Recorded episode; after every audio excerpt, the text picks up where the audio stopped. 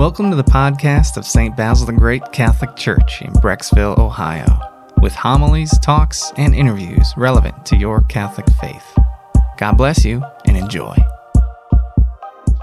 So, I thought what I would do today is just give you um, a pretty quick, it could go much longer, but I won't, um, kind of overview of this sacrament of anointing of the sick that we'll be celebrating here in a few minutes. So the origin of this goes back to the New Testament, to the Epistle of James, the book of James, if you will. And in there it says that if anyone is sick, they should call for the priest. The priest should pray over the person and ask God for healing. That's the origin of this sacrament that we're celebrating. And we do know, like from Mark's gospel, that in the early church, the apostles, the disciples of Jesus, as they went out, they actually did anoint people with oil. Uh, by the Middle Ages, so the time of Charlemagne, he began and he put some words together, like, you know, we, they always recognized it as a holy thing, not what we would call a sacrament because they hadn't even defined that yet, but, you know, he recognized it as a sacrament and pretty much put together the words that we use today when we'll celebrate anointing with you. And then for a period of time from the Middle Ages up, up into the 20th century, you know, it was seen, and, and some of you as old as I am or older will recall this, you know, it was particularly a sacrament for those who were near dying, near death, okay? So consequently, people would wait until they were or thought they were ready to die, and then they would request the sacrament. And probably, unfortunately, some of them didn't hang on long enough to do that. But it, in the 1950s, the bishops began questioning why we no longer, like back in the Middle Ages, again, we know the German bishops, again, under Charlemagne, they were commissioned to go out and to anoint people when they were sick and to carry oil with them.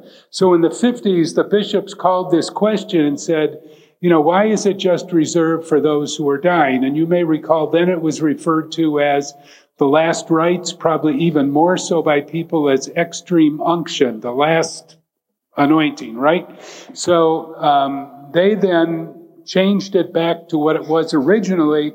So it's anointing of the sick, and if a person is near death, it can be called last rites. You can call it whatever you want to, extreme unction. But, you know, it, it's the same formulary, it's the same words, it's the same prayers. Little different prayers when a person is near death. But the words of the sacrament that you'll receive today, exact same words in any situation that we face with people.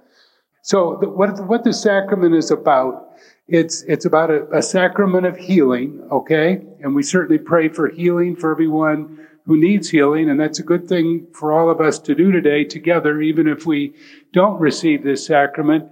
But it's, it's also a sacrament uh, to give strength and comfort to people who are suffering, okay, with whatever kind of physical or emotional or whatever kind of problem. So, on one hand, it's for healing. On the other hand, it's to give strength and comfort and a sense of peace in whatever kind of illness, you know, we carry with us. So that's what it's about.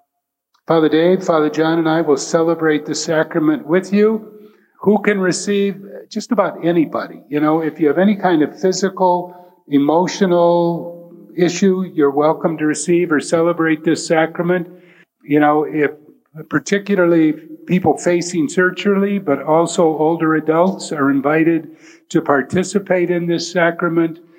And the way that it's done, as you probably recall, is you'll walk up to the priest. If you'd extend your hands, we anoint you on the forehead, say the words of the sacrament, and then we anoint you on the palms of your hands. So if you would come forward to do that, I would appreciate it. And again, if the rest of us could pray for everybody, Pray for each other for God's healing, comfort, peace, and strength.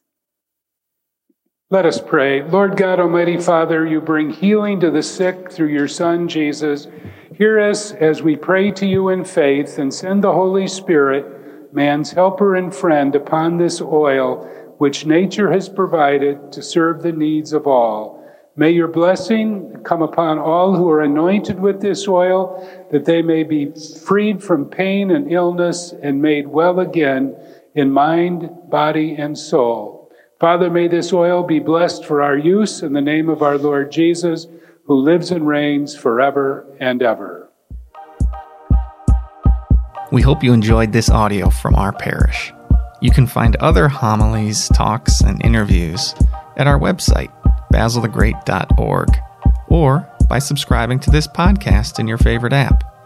Just search for St. Basil Catholic Church, Brecksville. St. Basil the Great, pray for us.